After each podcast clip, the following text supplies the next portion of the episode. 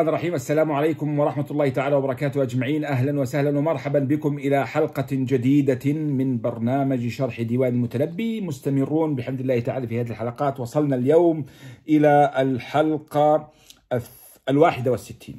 الحلقة الواحدة والستين.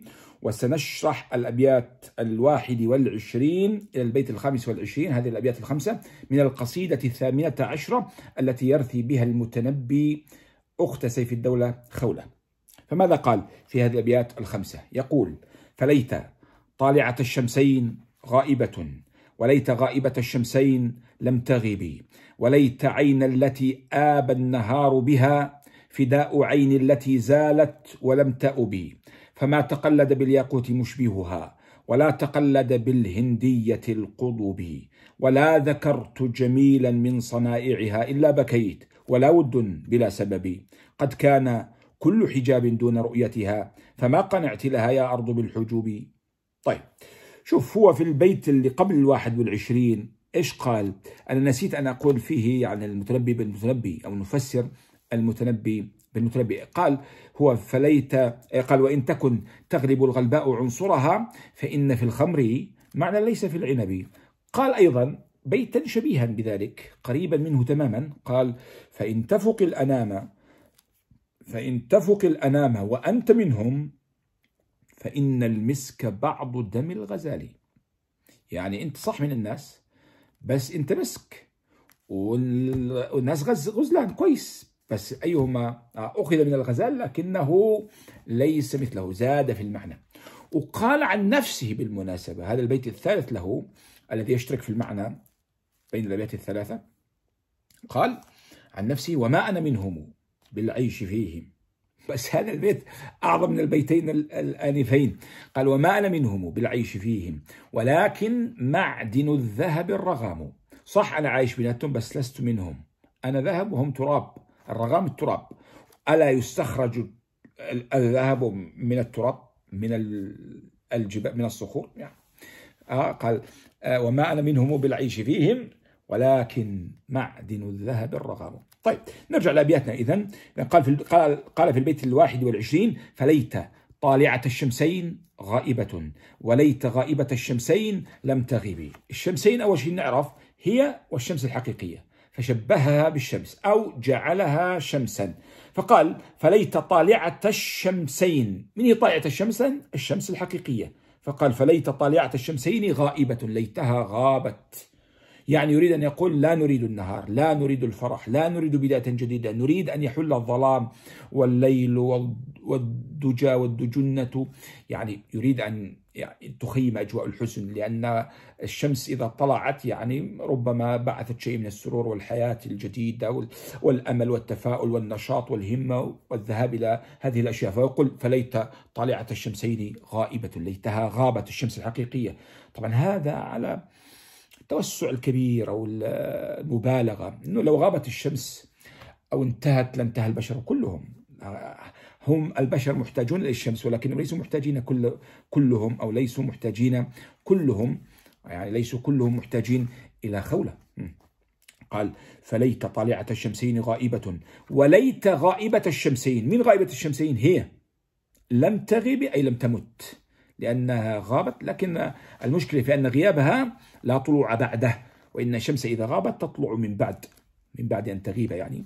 لكن هذه المرأة خولة إذا غابت لأن الموت غيبها لن تعود مرة أخرى. طبعا أنا دائما بستشهد ببيت له في الموت الذي لا أوبة منه. جميل جدا والله. يفترض أنه كل يعني يتمثل به الإنسان دائما. يقول فيه المتنبي نفسه يقول فيه آه وإن رحيلا واحدا حال بيننا وفي الموت من بعد الرحيل رحيل. إي والله.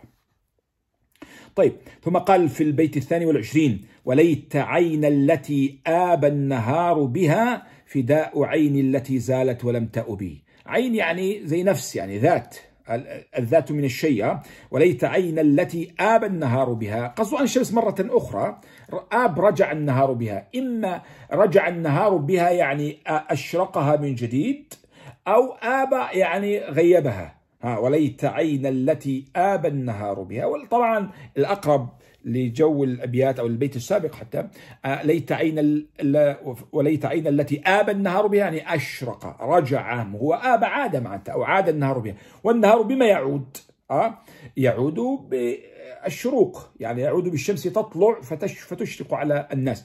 فقال فليت أو وليت عين التي آب النهار بها الشمس مرة أخرى فداء عين التي زالت ولم تأب فداء هذه المرأة عين ذات هذه المرأة التي زالت يعني ماتت ولم تأب ولن تعود ولن ترجع. وآب إيابا ومصدر المرأة منه أوبه والهيئة منها إيبة. تمام. إذا فليت طالعة الشمسين غائبة وليت غائبة الشمسين لم تغبي وليت عين التي آب النهار بها فداء عين التي زالت ولم تأبي ثم قال في البيت الثالث والعشرين فما تقلد بالياقوت مشبهها. تقلد يعني اتخذ قلادة. بالياقوت الياقوت الأحجار الكريمة مشبهها من هو مشبه لها. وتقلد بالياقوت قصد النساء أو كناية عن النساء. فيقول فليس في النساء مثلها. هو قال عن أمها عن أمها لأنه هي القصيدة في رثاء آه، أم سيف الدولة. المتنبي قال ولو أن النساء كمن فقدنا لفضلت النساء على الرجال. ولو أن النساء كمن فقدنا يقصد أم سيف الدولة. لفضلت النساء على الرجال هنا هذا البيت يشبه ذلك البيت. فيمكن أن نعتبره نفسر بهذا البيت آه، أو بالبيت الذي الذي ذكرناه آه، للتو هذا البيت الثالث والعشرين. قال فما تقلد بالياقوت مشبهها فما يشبهها في النساء أحد. ولا تقلد بالهندية القضب. والهندية السيوف. والقضب السيوف برضه الحادة الرقاق أو وهي كناية عن الرجال ولا تقلد بالهندية القضبي وطبعا البيت فيه حذف كثير يستخدم المتنبي ذلك إحنا ضربنا أمثلة في الحلقات السابقة لكن ماذا يقص؟ وين المحذوف هنا؟ قال فما تقلد بالياقوت مشبهها ولا تقلد بالهندية القضب مشبهها دل عليه ما تقدم. فلا يشبهها لا في النساء ولا في الرجال. فهي فريدة من نوعها ومن عنصرها. ليس في النساء مثلها وليس في الرجال مثلها كذلك. فقال فما تقلد بالياقوت مشبهها ولا تقلد بالهندية القضب طبعا المرأة تتقلد بالقلادة توضع في العنق وتقلد السيف يوضع في آه، الجناد إذا جاز التعبير أو حمالة السيف. وحمالة السيف بالمناسبة توضع على العاتق. أو على الكتف وهي جناد طويل من أو سيور طويل من الجلد وينزل إلى جانب الفارس. فهو أيضا تقلد. يعني المتنبي التقاط الصورة عنده يعني فريد. ثم قال في البيت الرابع والعشرين ولا ذكرت جميلا من صنائعها إلا بكيت ولا ود بلا سبب. طبعا الجميل المعروف الشيء الجميل العمل الجميل والصنائع جمع الصنيع والصنيع أيضا المعروف العمل الحسن آه الذي تؤديه ال ال آه يعني الشيء الذي تقدمه للآخرين. كان يكون مالا أو عطاء أو آه، كلمة طيبة حتى يسمى صنيعا. ولا ذكرت جميلا من صناعها إلا بكيت. إذا هو يريد أن يفسر سبب حبه لخولة. طبعا هذا سبب تستير إذا جاز التعبير أو يتستر خلفه إنه سبب حبه لخولة أنها كانت آه، آه، يعني تصنع المعروف معه وتسدي إليه هذا المعروف وكانت إيش؟ تعطيه الشيء الجميل والحسن ها اذا هذا يريد أن يبرر أو يسوغ حبه لها لكن طبعا ليس شرطا أن يكون هذا هو الذي جعله يحبها إذا كان قد صدق توقع أستاذنا محمود شاكر بأنه كان يحبها على الحقيقة. قال ولا ذكرت جميلا من صناعها إلا بكيت. آه بكيت على أنني فقدت هذا النهر من العطاء الذي مات ورحل عن الدنيا فلم أعد أستطيع أو لم يعد يصل عطاؤه إلي إلا بكيت. ثم قال نص شطر يعني ربع بيت. آه وهي حكمة. قال ولا ود بلا سبب. ما في حدا يحب أحدا آخر بدون سبب. لازم يكون في سبب جعله يحبه. ولا ود يعني ولا محبة ولا مودة بلا سبب بدون أن يكون هناك سبب غرسها أو غرزها في القلب. فقد يكون سبب هذه المحبة الرحم التربية. العطاء الحقيقي المادي أو حتى العطاء المعنوي الكلمة الطيبة الإحسان حسن الجوار المعاشرة الطيبة. المرأة تحب زوجها إذا كانت معاشرته لها طيبة خلقه معها كريم وكذلك الرجل يحب المرأة بهذه الصفات. فهي لا تعطيه يعني مالا وهو لا يعطيها ربما مالا. قصدت يعني هذا النوع من المودة آه وجعل بينكم مودة ورحمة. ففيش ود بلا سبب. ها؟ لكن هذا البيت وهو طبعا هذا معنى جميل. هو قال آه، من بعد طبعا أبو الفتح البستي قال أحسن إلى الناس تستعبد قلوبهم قلوبهم فطالما استعبد الإنسان احسانه لكن يروى البيت بطريقة أيضا جميلة. الجزء الأخير هذا اللي هو ولا ود بلا سبب يروى كالآتي ولا ذكرت جميلا من صنائعها إلا بكيت بلا ود ولا سبب.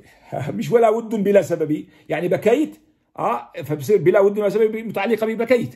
فقال بكيت بلا ود ولا سبب. فيا أخي أنا ببكي بدون ما يكون في سبب يكون يكون أنا أحبها. انتهى. ما حتى ولو شتمتني. حتى ولم لو حتى ولو لم تصنع في حياتها معروفا معي. خلاص وقع حبها في قلبي. تمام؟ هو لما وقع حب يوسف في قلب زليخة كان في سبب؟ غالبا لا. من أول ما شافته أحبته. خلاص وقع القلب الحب في القلب. كما قال علي محمود طه آه، التقت عيني به أول مرة فعرفت الحب من أول نظرة. فاحيانا بعض الناس يقع الحب في قلوبهم من دون أن يكون هناك سبب. كيمياء بجوز في تفسيره بدون تفسير. فهذا الرواية الأخرى للبيت وهي أيضا جميلة ولطيفة. إنني أحب أخت آه، سيف الدولة أحب خولة لخولة. وليس لا لمنصبها ولا لمالها ولا لشيء وقع حبها في قلبي فتمكن آه، مني هذا التمكن كله. إذا خلينا نحكي نعيد البيت الرابع والعشرين بالروايات الأخرى وهي الأقل شهرة. إيش قال؟ ولا ذكرت جميلا من صناعها إلا بكيت بلا ود ولا سبب. ثم قال في البيت الخامس والعشرين قد كان كل حجاب دون رؤيتها فما قنعت لها يا أرض بالحجب؟ هي ما ممكن تكون نافية وممكن تكون استفهامية. وعندي الاستفهامية أقوى. طيب شو يعني معنى البيت؟ قد كان كل حجاب دون رؤيتها. يعني ما كان الناس ما كان تظهر للناس وللعامة ودائما بالأسواق ودائما بين الناس. يعني يعني مقصود إيش؟ ودائما آه، آه، عيون الناس تتلقفها يمينا وشمالا. كانت مصونة رزينة رصينة راكزة محجوبة عن أعين الناس بمعنى أنها عفيفة متسترة. ها فإيش قال؟ في الأرض حسدت الحجاب الذين يحجبون الحجب. هو إيش قال؟ قد كان كل حجاب دون رؤيتها. قد يكون الستار الحقيقي وقد يكون جلوسها في القصر أو جلوسها في بيتها أو عدم ظهورها إلى الناس. فهذه كلها حجب. فقال الأرض حسدت هذه الحجب. حسدت الستائر حسدت الجدران حسدت أسوار القصر. فقالت لا أنا بدي حجابي الخاص بي. فكيف حجبتها؟ طبعا على الخيال عند المتنبي اللي هو خيال مرعب. آه فكيف حجبتها؟ فما أماتتها. فدفنت داخل الأرض فحجبتها الأرض. فلم تقنع الأرض. فإذا كانت ما نافية فما قنعت لها يا أرض بالحجب السابقة يعني. أنت ما اقتنعت بالحجب السابقة الكثيرة التي كانت حولها فأردت أن تضيفي لها حجابا آخر وهو أنت فأخذتها في جوفك. تمام؟ آآ آآ إذا كانت ما استفهامية فما قنعتي؟ يعني أنت ما بد يعني لماذا لم تقنعي بالحجب السابقة؟ هذا استفهام استنكاري يفيد التعجب وأحيانا يفيد التوبيخ يعني. فأنت ما اقتنعتي يا أرض لماذا لم تقتنعي وقد يفيد النفي طبعا. لماذا لم تقتنع بالحجب السابقة وتكتفي بها؟ هل تريدين إضافة حجاب جديد آه، آه، لما ماتت لكي تكون في جوفك وتنحجب عن الناس إلى الأبد وعن الحياة بسبب دفنها في جوفك؟ جميل أيضا هذا المعنى الآخر. على الجهتين اعتبرت ما نافية أو ما استفهامية فالمعنى في البيت. جميل. إذا قال في البيت الخامس والعشرين قد كان كل حجاب دون رؤيتها فما قنعت لها يا أرض بالحجب نتوقف عند هذا البيت إن شاء الله تعالى ونكمل في الحلقة القادمة فإلى ذلك الحين أترككم في رعاية الله والسلام عليكم ورحمة الله تعالى وبركاته.